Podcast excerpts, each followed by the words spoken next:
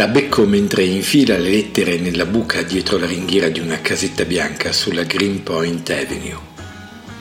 Il sorriso di Bessie illumina la notte che sta scendendo come l'esplosione di una supernova.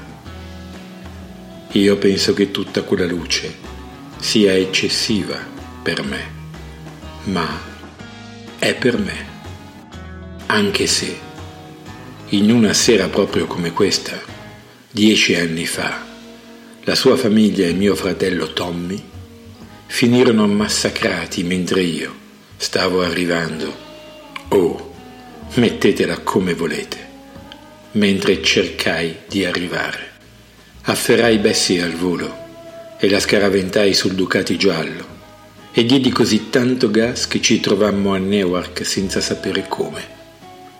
Ma, mentre filavamo senza fiatare, inghiottiti dal nero dell'inferno, sua madre, suo padre e Tommy finivano sotto le raffiche che avevano incendiato la casa di Bessie in Manhattan Avenue a Brooklyn.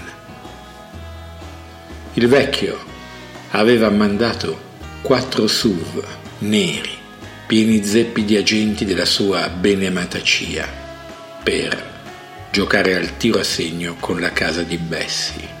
Lo so. È stato un miracolo aver preso al volo Bessie, che si era lanciata da una finestra proprio mentre inchiodavo la moto di sotto. Il mio informatore mi aveva chiamato solo dopo aver smaltito le pillole sciolte nel gin. Lo avevano raccolto dietro la Sesta Avenue, davanti al Martinique la sola volta che una rabbia cieca si è impossessata di me è stata proprio quella volta. Gli ho tolto lo scalpo non appena l'ho incontrato, senza pensarci due volte. Sì, avete capito bene.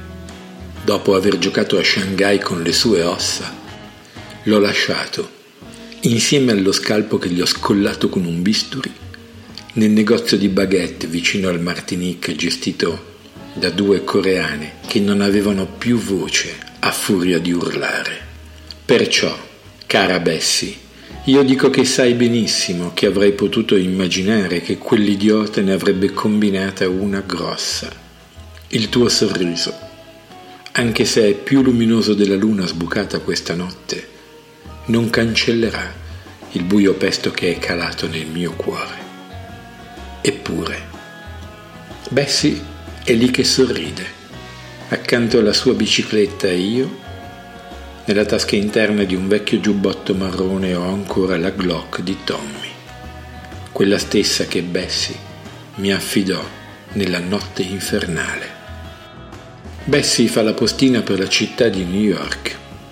È orgogliosa del suo lavoro, come lo sono tutti i newyorkesi che lavorano. E io so già, contemplando il suo sorriso, che i tre sacchetti di diamanti non le cambieranno la vita di un solo millimetro.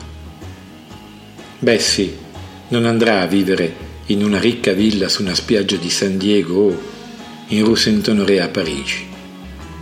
Bessie continuerà a fare la postina, ad amare il suo lavoro e la sua città e poi aiuterà i suoi concittadini a darsi da fare per ricostruire l'America che domani crollerà.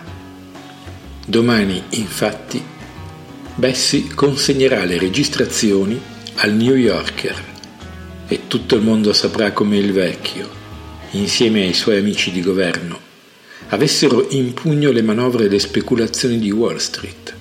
Si saprà di azioni inesistenti, di aziende fantasma, di armi e droga, e di montagne di dollari riciclate in tutto il mondo.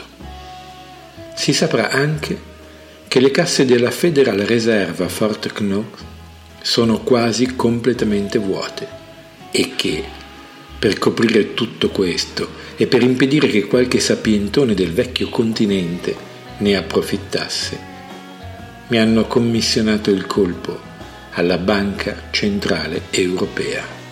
Si saprà tutto.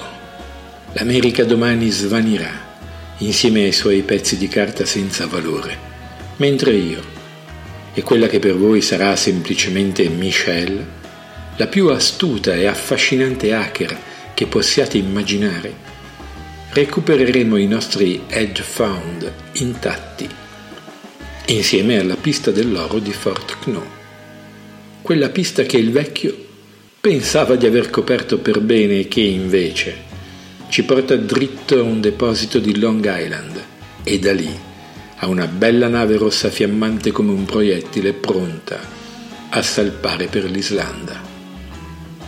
Così, mentre guarderemo l'America morire e poi, nel tempo, rialzarsi grazie al suo straordinario popolo, io penserò al sorriso di Bessie che adesso illumina le tenebre che scendono a est di Manhattan. E anche se questo sorriso non potrà ricucire la ferita di un cuore marchiato a sangue, perché in una notte di fuoco un vecchio vi ha stampato per sempre il nome di Tommy, saprò come si presenta lo skyline di New York dietro il bicchiere di cognac che Michelle mi porgerà dalla panchina del lungomolo della India Station di Greenpoint a Brooklyn.